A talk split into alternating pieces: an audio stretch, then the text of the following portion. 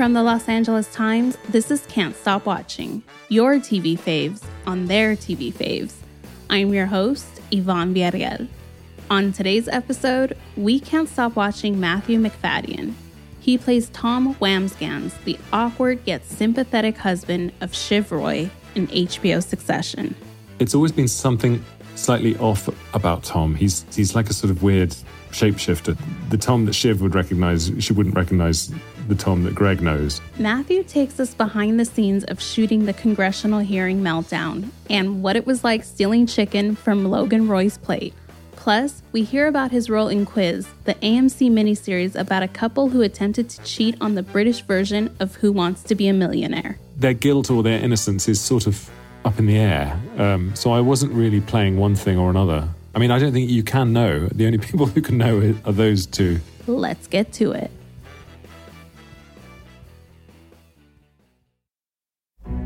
Now, for your Emmy consideration, is BBC America's Killing Eve.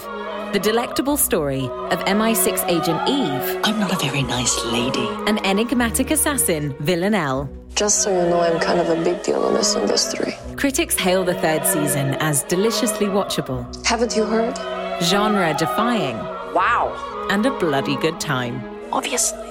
For your Emmy consideration in all categories, including Outstanding Lead Actress in a Drama Series for Sandra O oh and Jodie Comer. Thank you. Thank you.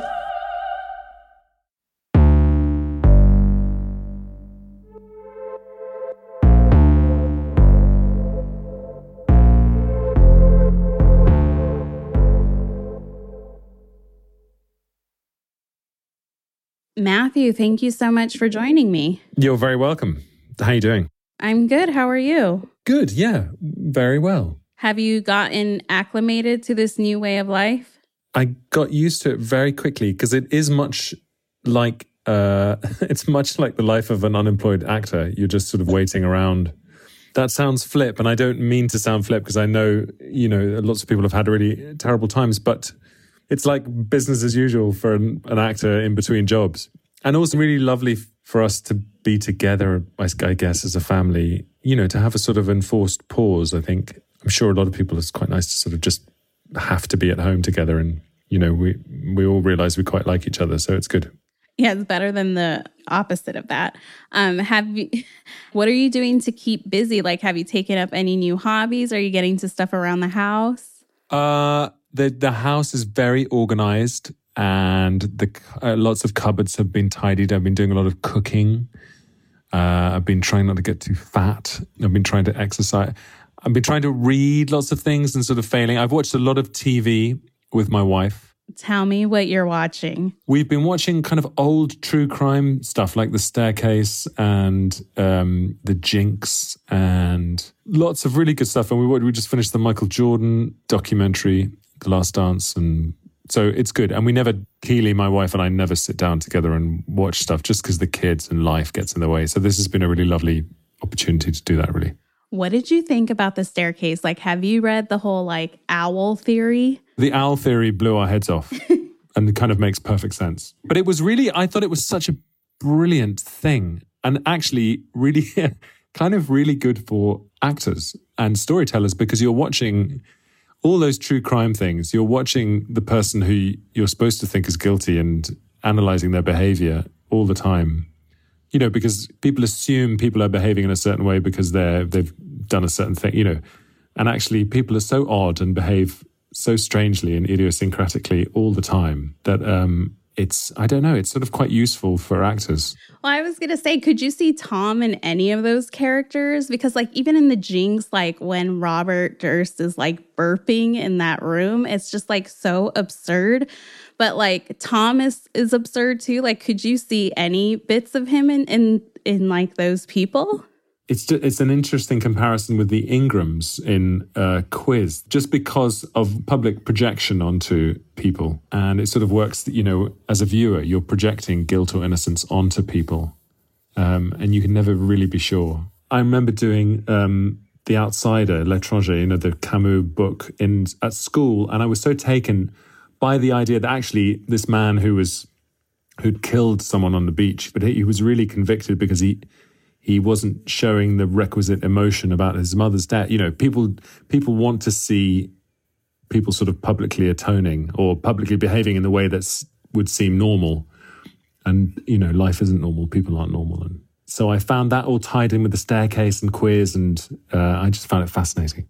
It really is. Um, and I want to talk more about quiz. I'm like trying to figure out where we go to first. But I mean, if there's one show people are aching to see return, it's Succession. Is is it a weird feeling to know that you're part of this water cooler show? And like as one of the stars, do you feel a pressure to have season three deliver now? That there's like all this anticipation for it. I uh, I know I don't feel a pressure. I just you know it's a it's an extraordinary situation, isn't it? I can't wait to start. I can't wait. It was sort of awful because we, you know, we were um, we were ready to go. We were supposed to start shooting in the end of April, I think, in New York, and uh, yeah, we I had we had dates for the table read, and and so now like everybody, we're in limbo. So yeah, I can't wait to begin. Partly because I really like everyone in it, you know the scripts are so good, but everybody from Jesse um, Armstrong down are just they're just really really good at their job and really nice people, and it's just a pleasure to do. Has Jesse given any sense of whether he's making changes to the scripts in this time? I mean, writers always want more time to work on things, but it can also like drive you insane when you have too much time. But I don't know. I was talking to one of the writers recently, a lovely man called Tony Roche, and he he was saying it's it's great because they've had lots of time to work on the scripts, you know. Uh, but he said also that it's slightly unnerving because you you don't want it to sort of sit in the same state for too long, especially the way the sort of feel of our show. It's quite fluid, and um, you know, so if anything starts feeling a bit set in stone, then it's it's a little unsettling, maybe. But but I don't know. I think I think everyone's just sort of waiting to see what happens, and then if there's a way we can start shooting safely, then they might adapt the scripts a little bit. But I don't, I really don't know, to be honest. How do you think Tom would be handling the pandemic? He'd be in the ICU ward. You'd think so? He would eventually get it? I don't know. He either would have sort of, he would have gotten himself sort of tucked away in a bunker somewhere, or with with Shiv, or, or with Greg, or he would have sort of blithely ignored it like the president of Brazil or, you know, or like the, the US administration in the early days. And then, you know, and then caught it and got it really, really badly. on a ventilator for months. Well, let's talk about succession. I mean, two seasons in, what's your read on Tom? Like, Tom's story has taken on more dramatic weight. What would you say has sort of fascinated you about where his story has gone? Well, apart from just being fun to play, I think that it's always been something slightly off about Tom. He's one of those people. I think we all do it um, to greater or lesser degrees. We all we all sort of adapt, and we're different with every different person that we're with. If you see what I mean. And Tom really is. He's like a sort of weird shapeshifter. So he'll, you know, he'll be the Tom that Shiv would recognize, she wouldn't recognize the Tom that Greg knows. You know, you know what I mean? And I think that's what people do a lot. People think they're sort of even and the same with everybody, but um, so I love that about him, and I I love his. I I just sort of believe him, even that even and I sort of believe him the more ridiculous he gets. You know, like the like the sort of meltdown with Greg throwing water bottles at him. That really struck me as quite, even though it was sort of hilarious and ludicrous and funny, and was something sort of heartbreaking because Greg is, you know, in the panic room when Greg sort of tries to break up with him. And it's an echo of Shiv trying to alter their marriage and make it an open marriage. And I think it's just sort of, it comes from a place of real hurt, you know, and fear. So I think that works really well. It's certainly fun to do. Well, we see too how, like, he's processing everything. Like, there's that moment where he tells Shiv on the beach that he wonders if he'd be happier without her. What did you think of that moment in particular? I just thought it was a beautifully written scene. The whole episode was fascinating because it's so, the whole thing, there's a terrible sort of hangover of fear over everybody, you know, because every person is afraid they're going to be sacrificed. Um, they're going to take a fall for the company, you know, to get them off the hook with this cruise scandal. and Tom certainly feels like he could be the one. And I, and I think he's, I don't know, something, something bubbles to the surface. He's just unhappy and trying, trying manfully to be like an open-minded, you know, if Shivs wanted wanted to have a threesome in the yacht and all that, and he sort of went along with it and really couldn't, really doesn't want to. so I don't know. I find, I just I thought it was a I thought it was a lovely scene. Well, we get some hints as to why um, Shiv was drawn to Tom from that combo. Has Jesse given you and Sarah the backstory on the relationship, like how they met? Do you think Tom asked her out? Did she ask him out? Like, do you have a sense of any of those details? We've sort of talked roughly around the the circumstances because it's all. Uh, people have said in the past, how, how on earth is Tom with Shiv? You know, she's slightly above his station. He's punching above his weight with her, but he's attractive to her in the sense that he's not going to let her down. He's not a threat. He's not going to go off with someone else and dump her ever probably that. Maybe maybe she came off the back of a bad relationship and met Tom at a time when she was vulnerable and you know I think he really loves her um, and really wants to be happy.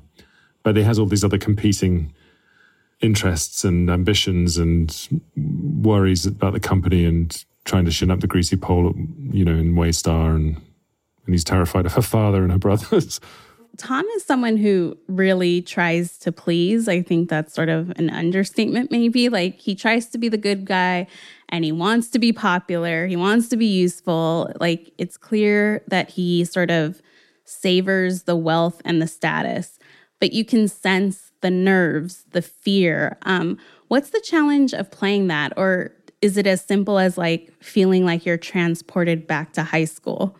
Yeah, there's a lot of that there isn't much imagination required when you're in a big kind of I don't know, a big boardroom in the World Trade Center doing these scenes because you sort of everything's there. You can sort of imagine being in this corporate environment, which is so far away from anything I've experienced and or would want to. I don't know. We did it. We did a scene in the first. I've said this before, but it always strikes me. We did a scene in the first series, a great big scene. Jeremy, Jeremy had a big speech. Jeremy Strong, who plays Kendall, and um, there were maybe, I don't know, 35, 40 extras in the room playing corporate execs in Waystar. And I, you know, I had a little bit, I didn't say much, but I remember my heart was banging away just thinking, oh my God, the of actually having to make a speech in front of all these sort of corporate jocks is just terrifying. And it gives you an insight into why people behave like they do. Or so that was sort of useful. And not that all corporate environments are like that, but so yeah, but I think there's a lot of fear I think fear governs a lot of what Tom does, and he's willing to sort of suck up all the abuse, which he then doles out to Greg later on to sort of make himself feel better. How did the boardroom scene you just were talking about compare like to the congressional hearing scene? Like what was that feeling like? That's another really good example of not not really having to act because they built this huge set in Silvercup Studios in Queens and you walk onto it and you go, right, okay, I'm, I'm I'm in the U.S. Senate and I'm I'm in a Senate Senate hearing and there's all these people and I believe it all, you know. And the way the way we shoot Succession is very it's very nimble and quick and a lot of handheld and you don't really see the cameras. So it was just brilliant. It was you know, I, I felt like I was being cross examined, so I could use those sort of nerves uh, for the character. It was great. It was great.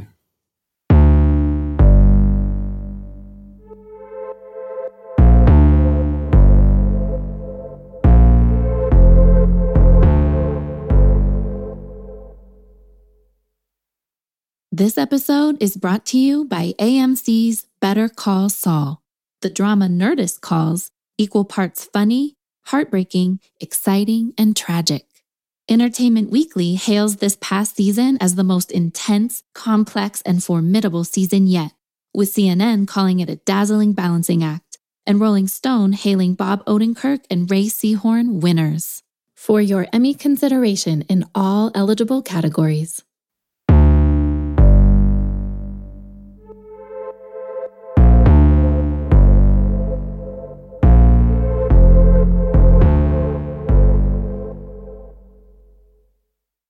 I want to talk about Tom's other big relationship, which is the one he has with Greg. It feels like Greg has sort of moved over to Team Kendall a bit, like with the papers and the way he sort of, as you mentioned, broke up with Tom in in that episode with the shooting or alleged shooting. What are your hopes for where this is going with Greg, like or fears, I guess? I'd just like them to get together and for Tom to leave Shiv and Greg and Tom just to go away and open up a restaurant somewhere upstate, maybe. And I think they've got a shot at happiness. I think genuinely, joking aside, I think Tom really, really likes Greg. And I think he just can't help be sort of revolting to him. It's sort of a it's sort of a terrible involuntary thing that he does. Um, maybe because he takes so much abuse from everybody else and feels so much fear. But I think deep down he really likes Greg, and so I don't know. Uh, the, me, I, I, Nick and I sort of worry sometimes that if you know we're dismayed at the idea that perhaps the characters get split and are conflicted, so we won't have as many scenes together. But it's that tension that'll keep us coming back, though. Like when they'll get back together. but now I want to know what what would you name that restaurant that Tom and Greg have? The Tomlet. The Tomlet. We're not even going to mention the Gregs. It's just going to be the Tomlet. Greg's over easy. we shot a scene which was which was cut. Uh, there's a, there's a point in the second scene where I come over and I he's got the papers. I said I want the papers, and he said, "Well, I they're in the office." And I said, "Okay, well, I'm going to sleep here, and then go in with you tomorrow and get the papers together because I don't trust you." Uh, and we shot a scene of me sleeping in his bed, and I made him sleep on the floor of his bedroom. So I'm going to try and find the footage and Nick and I can watch it. Yes, let us have something to hold us over until season three. Just like release the footage. Just little snippets, yeah. The little snippets. But like one of the best scenes, without a doubt, is when Tom starts stealing chicken off of Logan's plate. Walk me through the emotional state of that scene, the way you sort of masterfully chow down on that piece of chicken, and the way Brian, as Logan, is just like mortified at what he's seeing happening. he, uh, I was really nervous doing that scene as Tom. My heart was banging away, uh, partly because it's such an outrageous thing to do to this man. You know, and we all project all this um, status and fear and everything onto Logan. You know, he's the sort of planet around whom all the characters orbit. And so to go and steal, just go and take a drumstick from his plate on his on his hyper yacht, on his mega yacht, it was sort of an outrageous thing to do. So I just sort of I think we only did a couple of takes. The first take, I took a really big bit of chicken, uh, like a breast, and I put it all in my mouth and and I couldn't say the line. I sort of said, so I could, and then we both broke up. And Brian, Brian cracked up laughing, and he never ever goes. Very rarely, he's very good. He sort of twinkles. And so when Brian went, I was gone. I was crying with laughter. So then we did it a few more times, and I took a chicken drumstick, which had a bit less meat on it, so I could sort of I could take a big bite and speak at the same time. I love it. Did anyone get seasick on that yacht? Uh, I don't think so. The yacht, the yacht was so preposterous. It had a, it had a sort of, um, I think it had five stories. Maybe lots of mega yachts have them, but they had these sort of um, stabilizers, digitally controlled jets, which stabilize the boat. Do you feel like your nose just like lifting into the air from being on a yacht like that? Like the nose just goes up? Yeah, a little. Yeah it's ruined any kind of um, boat travel, boat work ever that I'll ever do ever again. It's just I don't. Nothing will top it. This television season, you also starred in AMC's three-part series Quiz, which tells the story of the cheating scandal that uh, rocked the British version of Who Wants to Be a Millionaire in 2001.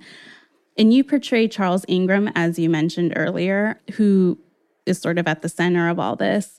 And you said your aim was not to do an impersonation of him, but talk to me about like the research you did for the role that helped you sort of at least get into the character, the mindset of the character. Uh, what did I do? I read. I, I there's a, quite a lot of stuff online. There's some documentaries. He did a. They did quite a bit of reality TV afterwards and there was something called Celebrity Wife Swap, which he did, and I watched that just to sort of get just get an idea of it, the couple, really. Um, yeah, and then but the script, the script, James Graham wrote such a sort of interesting, nuanced piece that it, their guilt or their innocence is sort of up in the air. Um, so I wasn't really playing one thing or another.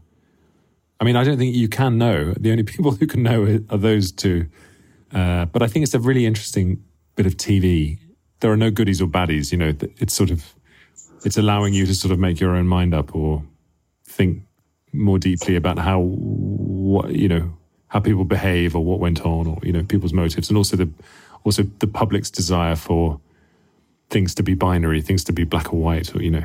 He and his wife visited the set, right? And I know you didn't have like a lot of interaction with him, but in the in the moments that you were in his presence, did you find yourself sort of studying him and like trying to see if you could like figure out if he did it or not? Not really. You sort of, you sort of, I by that it was the last day shooting, and we by that point uh, we were like, well, I don't really mind whether they did it or they didn't. Uh, but it was just sort of very surreal. Sian and I, Sian Clifford, who played Diana, we would sort of wandered over and said hello and shook hands, and it was all sort of slightly odd and quite pleasant, and you know, talked for about a minute, and then we had to go back and carry on shooting. And uh, they were really sweet. They were lovely. I think they're pleased with the show and they want to appeal against their conviction. You know, almost 20 years ago it was, but they still maintain their innocence. So they, they're hoping for a sort of retrial or a, some kind of revisiting of the case. Well, something the Charles character you play in this version of events and the Tom character, something that they have in common is almost the way they sort of get walked over or influenced by their more dominant wives. Um, did you find sort of a connection between the characters, or were you not even sort of thinking about like the ways in which they are similar? Because I know you shot Quiz shortly after season two wrapped. To be honest, I didn't make. I didn't. They were never in the same bubble in my head ever. Never saw any compar- any sort of correlation between Charles and Tom as an actor, you want to play, you want to do something sort of diametrically opposed to whatever to what you're doing at the time. You know, for your next job, and that was sort of that was part of the reason. It was so attractive. It was so exciting getting the job. Um, it was such an attractive proposition to play Charles and with Stephen Frears, and you know, but it was so it was such a different jump from the world of Succession and the Roys into sort of middle class England game show scandal. Yes. Well, how how was it to go from sort of the luxurious clothes you wear on the set of Succession to the color blocked polo of Charles? Yeah, it's not good. It's not good. I went from sort of linen yacht wear into um, linen and cashmere to sort of yeah Marks and Spencer's '90s baggy chinos and rugby shirts. And I came out of my trailer one day, and the whole the the the wardrobe van just sort of laughed at me. the the designer just openly laughed at me and said, "Yeah, it's great. Off you go." Talk to me about the false teeth. Um, had you worked with false teeth before? I feel like my mouth would just feel like a bowl of saliva. Yeah, no, you get used to them pretty quickly. I hadn't worked with them before. I was kind of, I guess, I was initially resistant, but our makeup designer Julie Kendrick, she she suggested them, and at our first meeting, and then we got them made just to just to see what they were like, and it was just perfect. Often, as an actor, you put on you know you put on a, an item of clothing, or you it's a physical thing that you put on a pair of shoes, or you I don't know whatever it is, you do something to your face, and it's some some it sparks some bit of your imagination or your creative energy, and it just clicks. And I I loved my teeth. I played I played this Victorian detective a while ago in series, and um, he wore a bowler hat and I felt the same about my bowler hat. I missed it when it when the job finished. Well, you kept the teeth. Did you keep the hat? I kept the teeth. I kept the hat for a bit, and then we gave we gave the hat to, to the writer. Oh, that's nice. Is there something of Tom's you would want to keep when the show is over? is my dignity. I think I've lost all. I I don't. What does Tom have? No, because nothing. They can sort of get anything they want. Maybe just Greg just got to keep Greg somewhere. Greg, yeah, that's the real. That's yeah, that's the true answer. That's the true answer. Well, the virtue of doing a show like Succession is that there are breaks between seasons, significant breaks. And you were able, like I said, to do quiz after season two. Did you have something lined up for after completing season three? And can you share anything of like what that was? No, nothing, nothing at all. What did I do? I did quiz and then I I did a film called Operation Mincemeat. It may not be called that, but it was a film, a World War II story with Colin Firth, John Madden directing, and so I did that over sort of over Christmas, and then yeah, my uh, we were all ready to start shooting Succession in April, and and so yeah, I've got nothing nothing afterwards. Are you sort of enjoying this break a little bit in terms of you're sort of usually always busy? I realized how much I love my wife and children. and they haven't killed each other. You know, they're all teenagers and it's ridiculous. We got a puppy before Christmas. So it's like, you know, this puppy is hilarious and he's he's like seven months now. Um, so he's our sort of lockdown. He's been he's been our lockdown dog. He's been brilliant.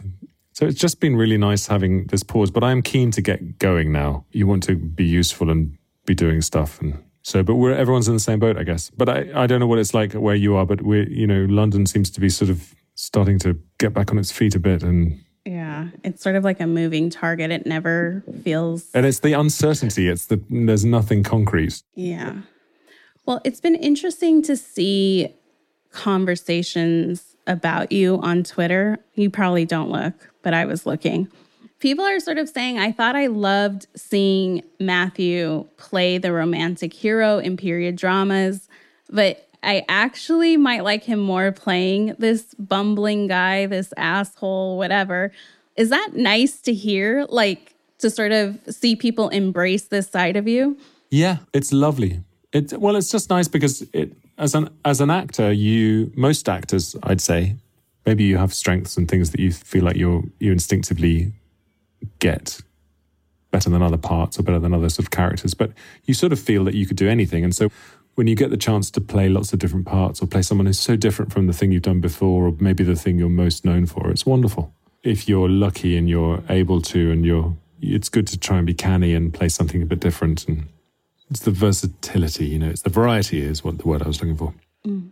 Our final question actually comes from our previous guest, and that's Jason Segel. My question for Matthew is Have you ever worked with somebody who gave you a piece of advice or ammunition for your career that you still think about today? And what was that piece of advice? Um, I'd have to think about that. I Michael Gambon, I worked with. I've worked with twice. He's a wonderful actor, and um, I did a TV show with him, and he played my dad. And then I've done something else, and a couple of things in the theatre. But he was he was not a big advice giver, but he would he would say things that were very very lovely and thoughtful and generous. He was very very kind and funny and a sort of anarchic. He is very very, but he was to me at that time. So um, so yeah, Michael Gambon. But I don't. Yeah, the th- and the things he said, it, it's sort of difficult to difficult to remember exactly. So I won't say. Well, now I'm going to ask you to pay it forward and ask a question to our next guest, who will be JB Smoove from HBO's Curb Your Enthusiasm and it could be any kind of question not doesn't have to be related to the show okay um, can you please get me on your show would that be okay please and thank you that's a simple request i think it could happen yeah you've got to ask these things haven't you how do you think you do with improv they do a lot of improv on the show they do i don't know i probably wouldn't be very good i'd just break up laughing i couldn't keep a straight face in fact, I'd be hopeless, yeah. But now I want it to happen. I'm going to tell him to get Larry David on the phone. I'm not busy at the moment at all. well, Matthew, thank you so much for taking the time. I really appreciate it. Not at all. You're very welcome. Take care. That's it for the 25th episode of Can't Stop Watching. I'm your host, Yvonne Villarreal. Our producer is Paige Heimson, and our executive producer is Abby Fentress Swanson. Our engineer is Mike Heflin, and a special shout out to Elena Howe for booking the guest for this podcast. Come back tomorrow. We're talking to JB Smoove. No, Larry is the king of breaking. Larry, his bottom lip starts to quiver a little bit. Know, his, his whole body language changes. He starts to lean back a little. He leans back a little bit. His lip goes up like this, and he goes, oh, oh, oh, oh, oh, oh okay, oh, oh. and you know you got him on his heels If you like Can't Stop Watching, subscribe and leave us a five star review on Apple. Special thanks to Julia Turner, Matt Brennan, and Clint Shaw. We hope you're enjoying this podcast created by the journalists at the LA Times. Right now, access to facts has never been more important, and the Times is in the business of reporting them. Stay connected and subscribe because your subscription supports the production of podcasts like this one and our award-winning journalism. Visit latimes.com slash support LA Times to subscribe. Thanks for listening and see you tomorrow.